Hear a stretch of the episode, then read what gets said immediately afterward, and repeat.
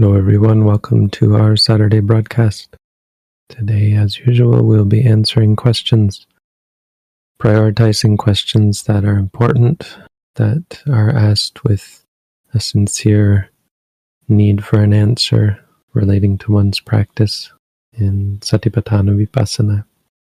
So, if you have questions, you can anytime post them in the chat we're collecting them, so don't worry about it getting lost. We're collecting them and prioritizing them. If they're just curiosity questions, they'll be really low on the list and they may not get answered at all. So, specifically looking for questions that appear to need an answer related to one's own meditation practice or some urgent practical Buddhist matter. But to give time to organize questions, to give time for people to ask questions, and to sort of start us off on the right foot. We are going to, as usual, do meditation together until quarter after the hour, so it'll be silent until quarter after the hour. You can do walking or sitting, walking and sitting, and come back in 14 minutes and we'll get started with asking and answering questions.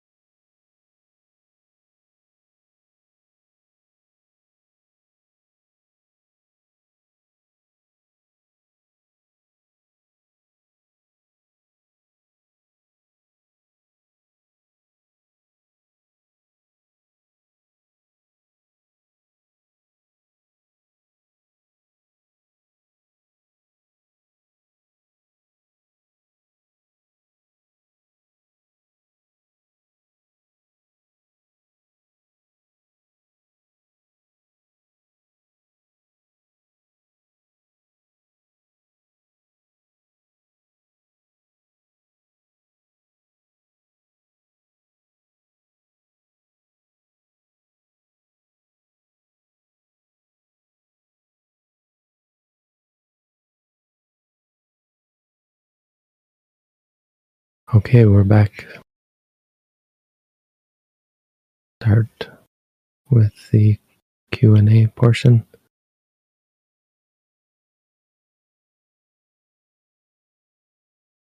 Thank you, Bhante. We do have questions. For a first time meditator, why does anxiety increase in the initial days or negative thoughts increase more after daily meditation practice? Can you give advice? Well, that's not always the case, but that certainly can be the case. It's not uncommon for that to happen. The answer, the reason is pretty simple, though not obvious.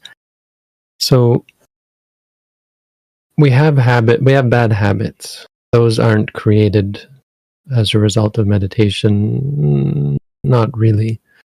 But we also have defense mechanisms. We have ways of dealing with these. So suppose you have an anger issue. I mean, suppose you're prone to anger, as most people are. You have ways of coping with your anger. Ordinary, ordinary anger, we have ways of coping with it. Um, or or let's say boredom, which is a kind of anger. There's many kinds of, of disliking mind states. So suppose you have boredom. Well, what do you do? You find something to entertain yourself. The thing about meditation is you you you prevent that. You stop yourself from engaging in the um, the means by which you you alleviate the stress and the suffering. So it's similar. I mean, it's the same thing as someone who has a drug habit going through withdrawal. And that's basically what it is because the uh, enjoyable states uh, produce drugs in the brain, chemicals in the brain, which are just drugs in the end. And so you're, you're being um, made to go without those. So that's only a superficial part of the meditation. Mindfulness has nothing to do with that. Mindfulness doesn't have that issue. The issue is you will be quote unquote meditating, but you will not be being mindful because it's a skill you have to develop. So you'll be sitting, uh, stressing out and trying to control your mind and trying to be mindful, trying to figure out what it means to be mindful, trying to figure out if you want to be mindful, if this is something you actually want to be doing, wrestling with the fact that your mind doesn't want to be doing it and would rather be doing other things, etc., etc. So absolutely, in the beginning, it's uh, a lot of difficult, a lot of trouble. Just as really any training is going to be frustrating and stressful in the beginning until you get uh, become proficient at it. So it's not surprising, nor should it be seen as a problem or an issue. Um, we should be able to see the difference between quote unquote meditating or practicing and actually being mindful because those will only be moments. There will be moments when you're mindful. And try to hold on to the memory of those and remind yourself yeah those are that they're they're actually i can see clearly that there is benefit there and then in the moments when i am mindful there's no question that it is reducing stress and alleviating uh, misery and alleviating the need to uh, chase after things that we know aren't actually going to satisfy us anyway. Is practicing meditation once per week for 30 minutes too little or enough?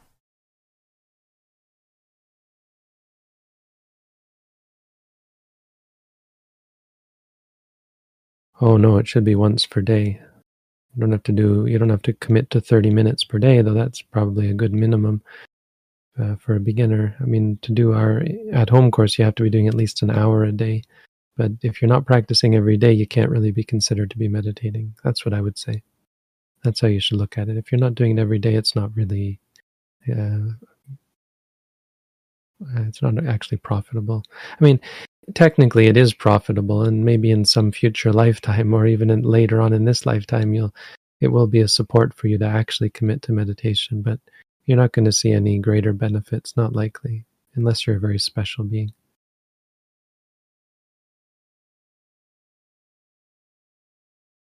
I built a habit of jumping around too much in meditation. I fall back into it easily, and I have this idea that it has to be difficult, and I have to be 100% single pointed and perfect. How can I break this? Well, asking how you can break it is really just um, perpetuating the the base problem, which is this of trying to control. Um, well, no, that's not the only problem you have, but that is, I mean, that's just as much a problem as the habit of jumping around. So you shouldn't be asking how to break it. The real answer is pretty simple. You should try and be mindful of it. So you, you saying I have to be something, what that's showing is there's a state of mind, a desire to be something. Um, you have this idea, so okay, that's an idea that arises in the mind. Take that as an object. Don't make it out to be. Don't let it become a boogeyman, something that you're scared of, something that you react. You're reactionary towards. Those ideas arise. The belief that you have to be such and such that belief arises, those are just experiences. They can be taken as objects of mindfulness.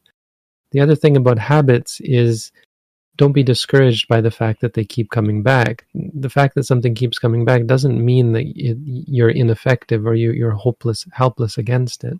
It just means it's not under your control. So you have to change the way you approach the quote unquote problem. Instead of trying to fix it, try to understand it. And if you're going to understand something, the fact that it comes back is actually a boon. It's actually beneficial.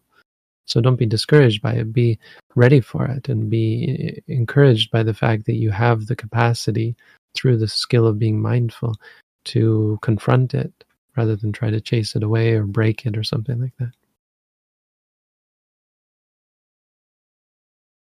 Due to chronic back pain, sometimes I can hardly walk at all, and the pain level is really high.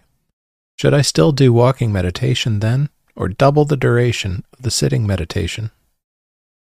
So pain is some is a, a valuable meditation object.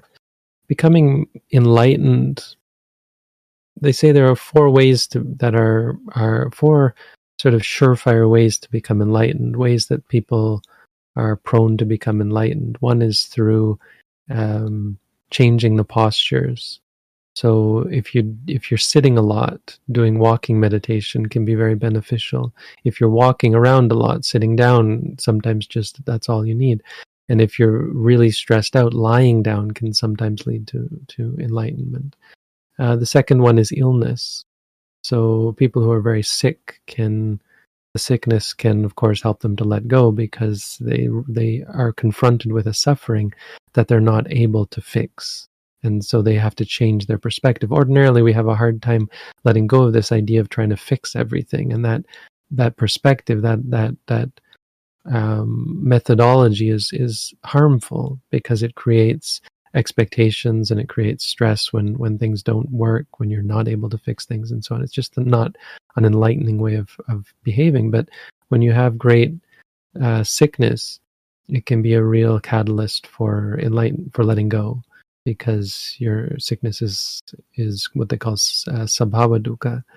It's suffering that you can't just get rid of. You can't just uh, wave away.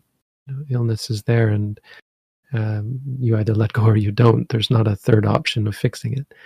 And the third is Vedana, is is uh, or um, yeah, is is pain. So some people who are in such great chronic pain is a good example because it's such a, an object of attachment. Um, it, letting go of that can be a very powerful experience, enough for to create clarity and uh, and enlightenment. And the fourth is um, is death, giving up your life. You don't have to die necessarily, but letting go of, of fear of death in the face of death. Some people who are confronted with death have a near death experience or something. It can be quite enlightening as well. So those are the four uh, really common, uh, outstanding, or, or standout ways of becoming enlightened, and pain is one of them. So be aware of that. Pain isn't a problem in mindfulness practice at all, in any way. Um, but practically speaking, especially for a beginner, it's it's not shameful to take a step back to retreat just understand that you're retreating and you're going to eventually have to confront it. Take that perspective that you're not going to fix things by moving, by running away from it. But if you can't take it, don't be ashamed to to step back a little bit. And if you can't do so much walking, that's fine. But be confident and, and comfort, comforted by the fact that pain can be a great teacher and and absolutely do the walking through the pain it can be a very don't don't don't walk but stand when you feel the pain just stand still and note it in a standing position if and when it goes away or after a long time it doesn't go away but you're more blasé about it then you can just go back to walking anyway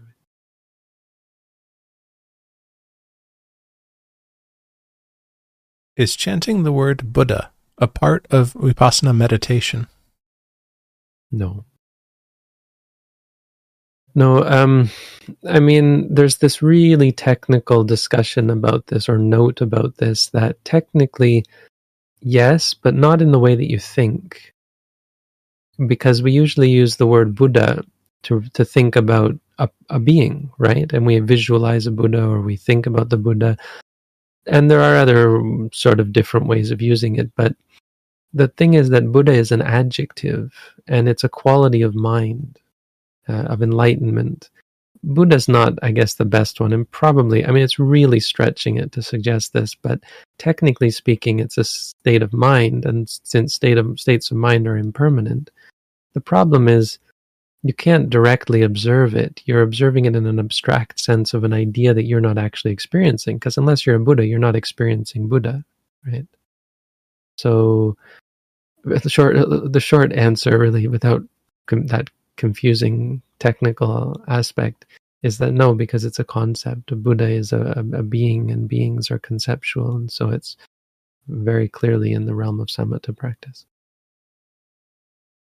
Now, there are some meditation traditions that um, take it as an observation of the knower, because uh, literally in Thai, especially, and it's mostly a Thai tradition, but in Thailand, we translate Buddha, they translate Buddha as Puru, one who knows. But it's not really a translation because Puru would be uh, I don't know, Nyata maybe. Uh, Win Winyu is one, but but there's you know Winyu is also a special way of knowing. There's no one who knows, and so because Thai has sort of uh, translated Buddha as one who knows, they think of this word sometimes as the consciousness, and so it's just being aware of your own conscious. Now, consciousness. Now, in that case, there is the potential for it to be a um, an object of of vipassana meditation because the consciousness, of course, is impermanent suffering and non-self. The problem is the use of the word Buddha is confusing because anyone who uses it is only using it because of its relationship to the Buddha, a, per, a being, or, or, or to the state of enlightenment, which is what it actually means. Buddha is one who doesn't just know one who is awake, literally one who is awake, because buj, the root buj, in regards to being awake. Even if you wake up in the morning, you're said to be Buddha. You you've woken up, um, but we don't use the word like that. But literally, that's what it could be used as. Um, it could also mean one who has gained bodhi, which is a state of enlightenment. I mean, I don't know. It's it's it's literally awakened. It certainly doesn't mean one who knows, not literally. And so, when you think of your consciousness as being Buddha, I mean, as I said, technically, if it's just the consciousness, well, that's fine. Consciousness is impermanent suffering and non-self, and because you can see that as a result of focusing on it, you can become free from suffering as a result. But the writings about it seem to go the other direction and seem to think of it as some kind of special thing, consciousness as some kind of non uh, impermanent entity. And so I think at, the very least it's dangerous. I wouldn't recommend using it. There's absolutely no reason to use that word because that's that's not ever how it's used in the tradition to refer to one's consciousness. Buddha is re- always referring to enli- something to do with enlightenment. And that's how it should be used if you're going to follow the tradition. And I may be, there may be something that I'm missing about all of that. And I, I certainly, you know, don't want to stress any kind of criticism of other traditions, but just point out that some people do use it in certain ways. But I do get a, my sense is that they get on the wrong track as a result. It doesn't it doesn't uh, instill confidence in my mind hearing what they say about their practice and the results of their practice.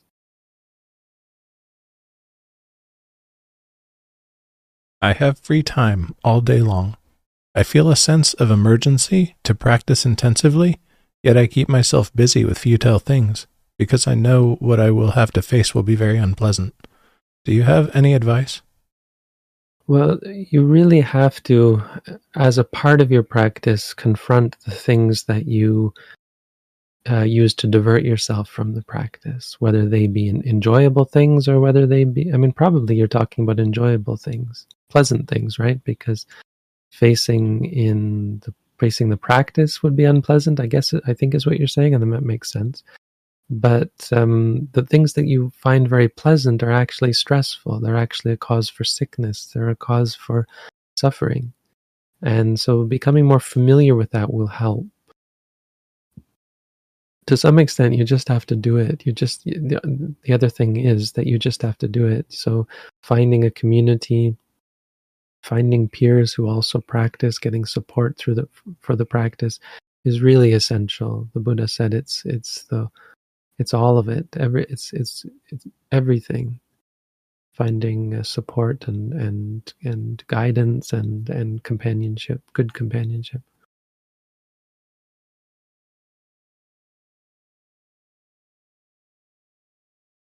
I benefit each time I do walking and sitting practice but still face difficulty in sticking with a daily practice and often go weeks without practicing mindfulness. Do you have any advice? Just carry on. Again, um, finding a community will help it to become more, uh, more continuous, more constant. But, um, you know, be encouraged by the fact that you are meditating and just work on it you go weeks without, well, the the good part of that that I'm hearing is that you come back to it. So I'm happy to hear that you're doing some meditation. Not, it's not enough. Again, if you're not doing a daily practice, you're not really meditating, but you can always come back to it and work at it. Again, try to. One thing that we're doing as a community now, we're trying to do, and it's slow, but hopefully it will come. Something will come of it. Is we're trying to set up a sort of uh, support group for people setting up support groups. So if you want to set up some group in your area, or if you're doing something in your area, we're setting up a group to meet once a month to uh, on our Discord server to talk and to encourage and to support and you know, offer advice and and you know maybe even some kind of uh, teaching for, uh, for for people out there who are trying to keep things going in their area.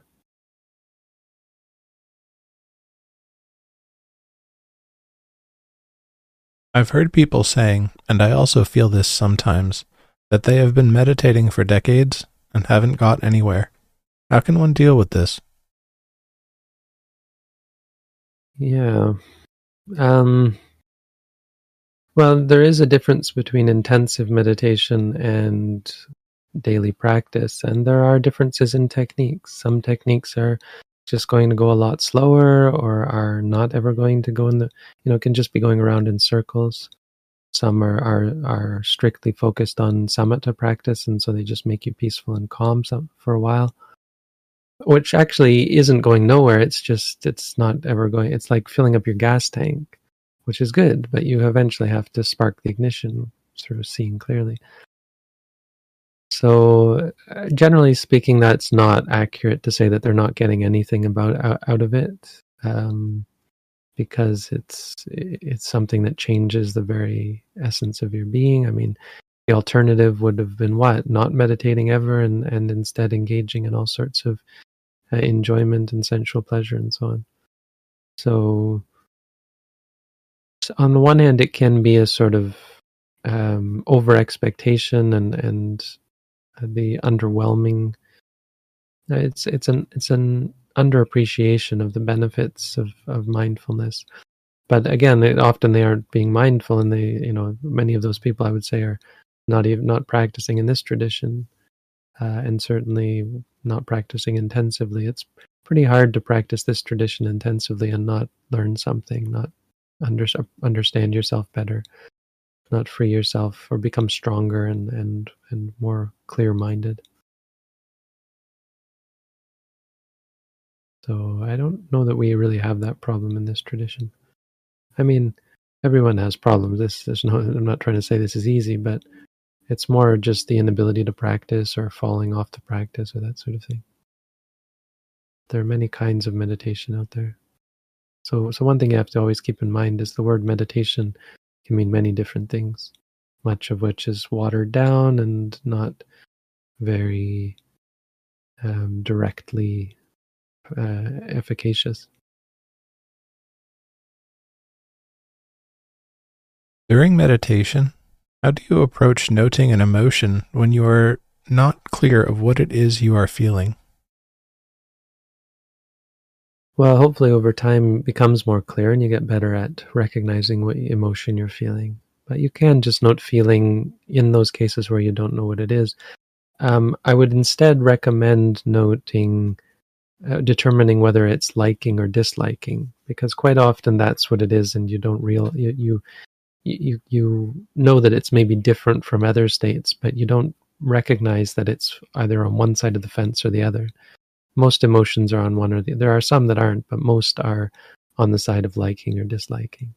So the exceptions are things like worry uh, restlessness if you want to call that an emotion um, but pretty much everything else like even fear is a kind of a disliking involved with it boredom etc depression. If you can't recognize quite what it is ask yourself is it a liking or a disliking? Because usually it's one or the other uh, otherwise, if you don't know what it is, you can also note the confused, confused state. Anything that you're able to note clearly when you know that you are confused, that creates clarity when you say confused, confused, and that will help you b- better pinpoint and recognize what you're actually experiencing. I hear the constant noise of a highway. Should I continually note that, even if I can't return to the rising and falling of the stomach? No, those kind of things only would only note them if you if it's the kind of thing that's going to create irritation. If it's something that you feel like you would react to, then stay with it until it goes away or until you've had enough and you're more blasé about it. Uh, but do stay with it for some time if that's the case. Otherwise, just note it when you when you notice it, and then go back to the rising, falling. Note it a few times. I have schizophrenia and I am on medication. I practice your vipassana technique. Can I still progress, if not still so quickly? I may have a problem seeing a rising and ceasing of experience. Yeah, I think medication doesn't completely prevent you from seeing clearly, but it it does inhibit it greatly. So be aware of that. It's going to be slower, but it's not futile. It's just um, more of a challenge. So, a part of your practice will eventually have to be weaning yourself off the medication and learning how to confront schizophrenia, confront the paranoia and confront the hallucinations, and be able to see the difference that things that you see and hear and even think are not the same, not equivalent to the paranoia that you feel about them or the reactions or if, it, if it's paranoid schizophrenia or if it's just make you sad or afraid or angry or, or whatever. Um, they're not the same. They're not one and the same. They are distinct, and being able to note them independently. So eventually, um, that's the, the, I mean, whether whether a schizophrenic in general is able to do that, or, or whether it's asking too much. I don't know. I'm not offering you advice or telling you what to do, but just saying that it's going to prevent you because you're avoiding the the the mind states using the meditation medication.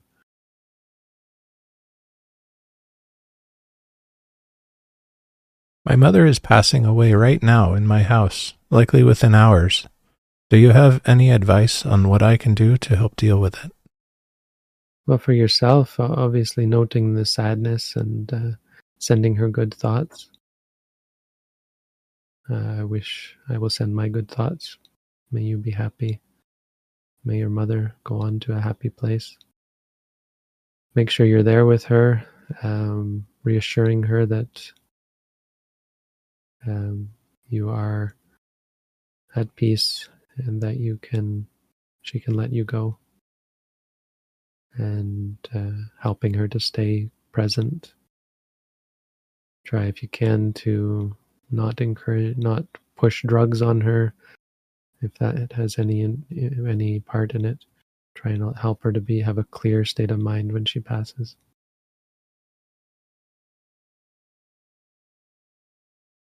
I don't know if you've read our booklet. I guess it's maybe pushing it to ask you to read that, but if you have, and if you've done any meditation in this tradition, just make sure you spend a little time with her, being mindful. It will help you to talk with her and and present an, a, a good front to as an example for her, as a reminder, as kind of a support for her.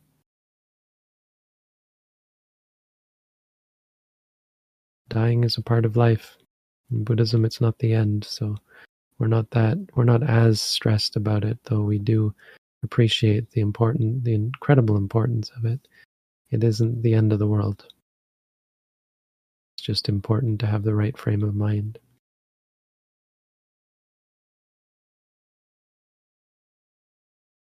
Should you speak up when somebody talks badly to you, or if you see someone talking badly to someone else?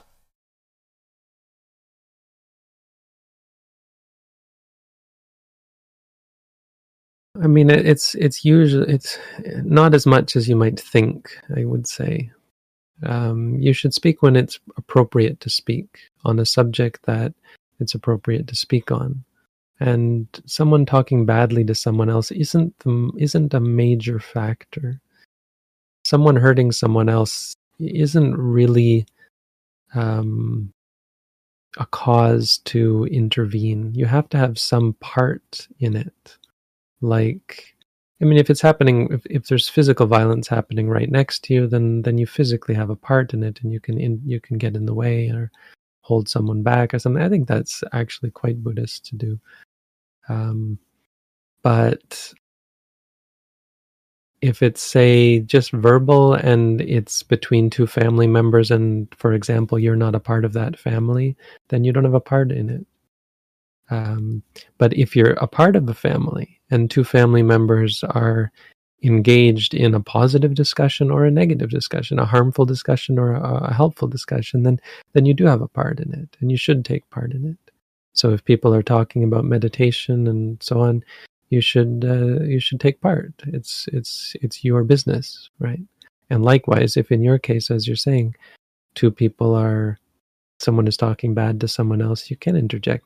Now, if it's to yourself, then then it's much clearer. You are definitely involved, and and the guideline that this Buddha sort of gave is to um, to not stand up for yourself, but to um, speak up for yourself, to um, to to point out what is not true as being not true, to accept what is true as being true, to um, provide explanations for for accusations when accused of something, to be able to explain your actions uh, but it's all contingent really on you staying calm and and not speaking up really because i mean it's just that yes there's nothing wrong with saying speaking up but usually that gives us the feeling when we say that of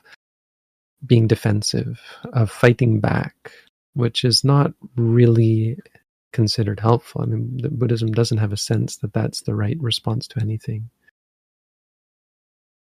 but there's some kind of not even defense, but you know, providing wisdom, really, uh, knowledge, truth, providing truth. Someone says something that's false, be clear uh, if it's your place to say, if it's about you or if it's about a family member, that sort of thing. Be clear to state that that's not true. Like like for monks, if someone says something about the Buddha, we don't defend the Buddha. We just say that's not true, and that's all. We have no need to defend the Buddha. We just uh, speak. The Buddha said, "Don't don't speak in defense. Just say what is true. If they say what is not true, just say that's not true."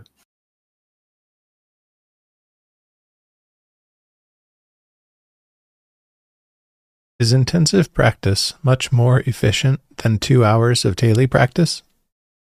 Yes. Yeah, because the, the rest of the hours of your day are then relegated to at best partial mindfulness or occasional mindfulness. I mean, even two hours of practice isn't actually saying as much as it might seem because it sounds like you're saying two hours of being mindful constantly, which is never the case unless you're enlightened. So even within those two hours, are you actually being mindful? When you practice all day, not only are you is there more practice, but it you there's a greater capacity to improve because it's constant. And so your each session builds on the next. So I mean there's multiple beneficial aspects. The one is just the amount of it, right? And the the lack of ability to do anything else, the lack of time to go and and and be unmindful. Um, but the other is just the the uh, the build up that comes from uh, you know, one session leading to the next.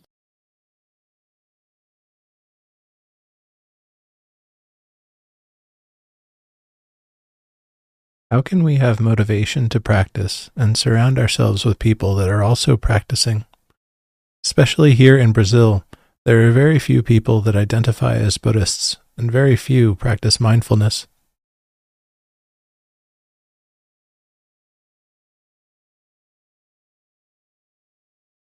Uh, so I think the grammar is not quite. I'm assuming that there's some grammatical issue here that you're actually asking how do we have motivation to practice and how can we I mean, it's not really it's just ambiguous but i think you mean how can we surround ourselves with people that are also practicing because it sounds like you're saying have motivation to surround yourself which is not i think what you're saying so surrounding yourselves with self with people that are also practicing is is the answer to the first question. So the real question is how do you surround yourself with people that are also practicing? And i, I, assume that's what you're asking but either way i'll say that's that's how these two things relate. Motivation is really the best way is surrounding or getting involved with the community and that sort of thing. So um, i can't help you in brazil obviously uh, but finding a way to do it without a community is just harder. So if you're absolutely not able to find other people interested in meditation, it's just you just have to accept that it's going to be more of a challenge and that can be okay. Just accept the challenge and and accept the fact that you're going to progress slowly. Don't be too hard on yourself when you're not able to commit or not able to have great motivation because it's hard when you're alone. Uh, but there are people in Brazil who practice meditation besides you, and it might be possible to find them. You could start a group, and as I said, we have a sort of we're setting up a system to try and help people who are setting up groups. So if you want to join our mentorship program on our Discord community, you can join that program and we can talk about it. and Maybe help you in some way or other. Help you at least connect with others. You can also just connect on our online with our Discord community. We have lots of people on our Discord server who talk about meditation and Buddhism. And there's volunteer meetings if you want to volunteer in the organization.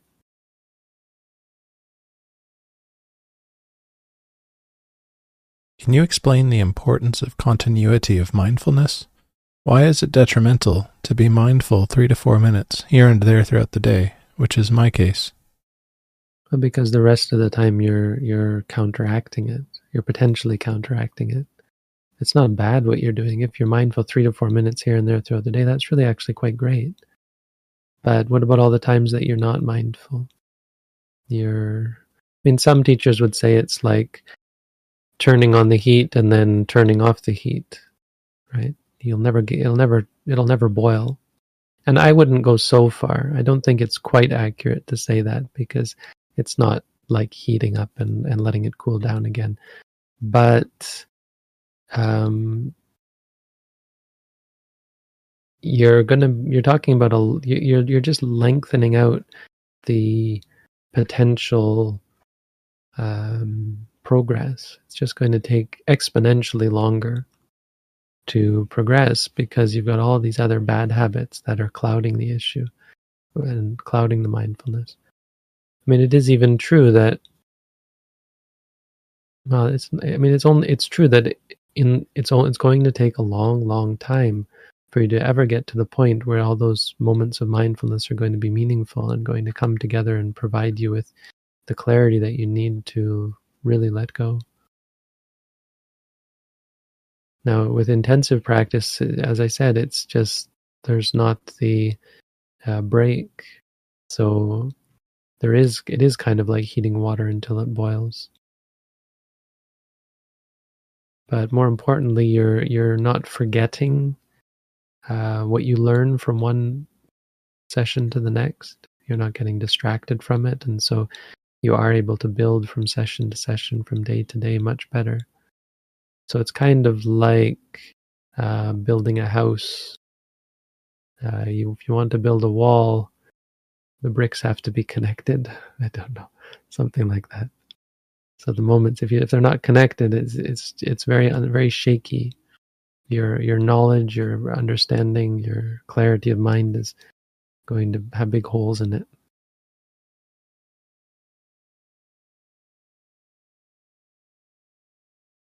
I want to be kind and build a relationship with my mother, but I get a somewhat cold reaction, which ruins my mindfulness, and I become emotional. I have decided to somewhat isolate from her. Is this skillful? I don't like the word skillful so much. I know people use it. Let's ask if it's wholesome. I like that word better personally.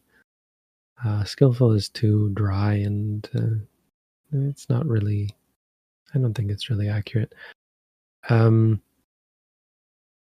so I, I think I, I suspect that wanting to be kind and wanting to build a relationship is actually part of the problem. Because the problem that you may not be seeing is that wanting and desire causes suffering. So when you say i become emotional that's usually the result of not getting what you want right? And the buddha said not getting what you want is suffering. And so that's honestly what it sounds like you're experiencing here. Because you get you don't get what you want. What you want is a warm reaction and what you get is a cold reaction because you want a warm reaction, you uh, become emotional.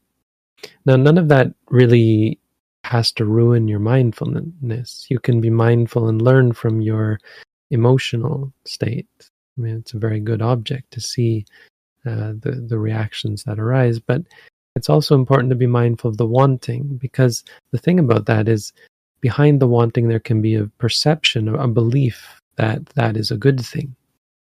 And the belief that that is a good thing leads you to want it right? It enforces the wanting it prevents you from being objective about the wanting.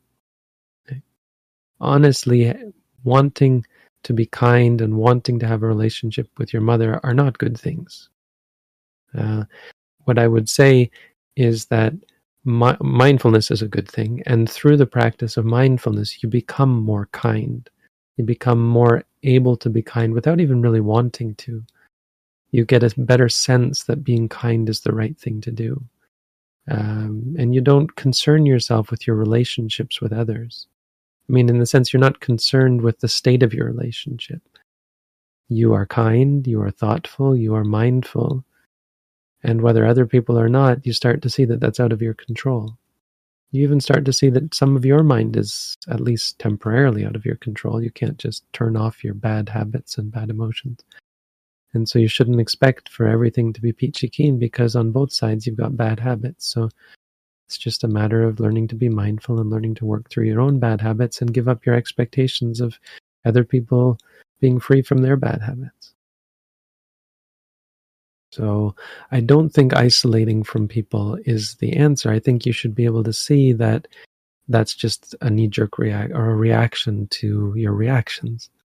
And your reactions are caused by a kind of a faulty premise that you th- that there's somehow some benefit in trying to force an outcome, in wanting a certain outcome uh, with things, including even being kind. I mean, kind as an outcome, wanting it isn't really the way to be kind. I mean, I'm just mincing words. Maybe that's not. I mean, having an intention to be kind isn't bad, of course, but it's not really quite the way it should be best be put. So yeah, I would say it's probably not wholesome, and it's probably not the answer to isolate, because that just um, evokes more aversion to people and to things. I have practiced meditation for many years, rarely talking to anyone. My verbal language skill is becoming weak. I cannot speak with confidence anymore. Can the silence in meditation cause this? Well, this is, I think, a case where I don't know what you mean by the word meditation. Um, I would I would ignore all that. I'm not really able to answer that part of your question and just focus in on the problem of I cannot speak with confidence. So figure out what that means. What is the experience of that? What is the experience of trying to speak? When you make an intention to speak, what happens? Is there doubt? Is there what we would call low self confidence, which would maybe be some kind of worry or fear or anxiety? I'm not saying that there is, but if there is, that's something you should be mindful of. I don't really know exactly what you mean by I cannot speak with confidence, so you have to ask yourself what that is because that's you've identified that as an issue. And issues are things that we try to understand as experiences and try to see them clearly. So I don't know if you've read our booklet on how to meditate or if you've done our tradition. I mean, maybe you have, but it doesn't sound like the kind of thing that would happen as a result of this practice, though. Again, it's not so much the practice, it's how you practice. So uh, maybe you want to do an at home course in our tradition, maybe come and do an intensive course in our tradition. I, I can't say without knowing more about what kind of meditation you've been practicing for many years.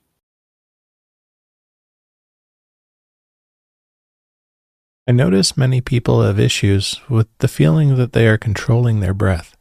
I experienced that as a teenager, but not since I started formal meditation. Are there any important lessons there? I mean, it's a strange question because you don't have that problem. So, um, I mean, no, your question is, are there any important lessons? Uh, well, don't don't worry about the past. I guess. I guess my my sort of not very helpful answer, well, helpful but not very direct answer, is to uh, not not focus on the past, and certainly not focus on other people's issues. So if you don't have an issue, then uh, try to not distract it and go back to focusing on what you do have issues. Well, focusing on your experience see if you have any issues still. What is Vipassana jhana? Uh, jhana means meditation. So Vipassana jhana means Vipassana meditation.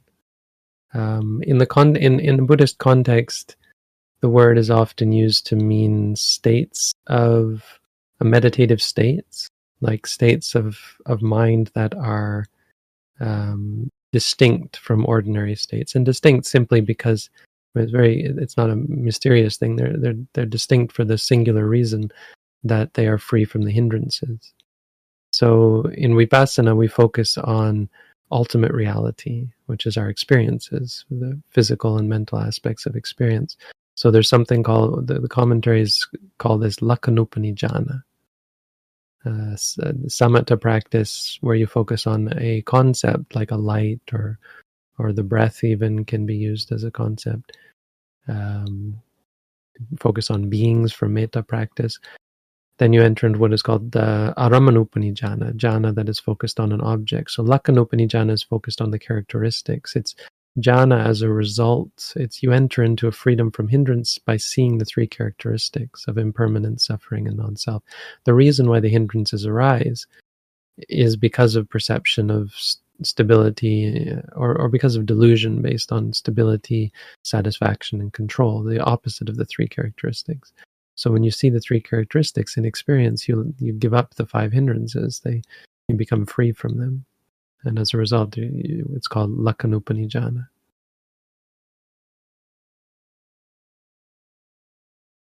Bhante, we've come to the end of the hour. That's all the questions we're prepared to ask today. Okay, good questions. Thank you all.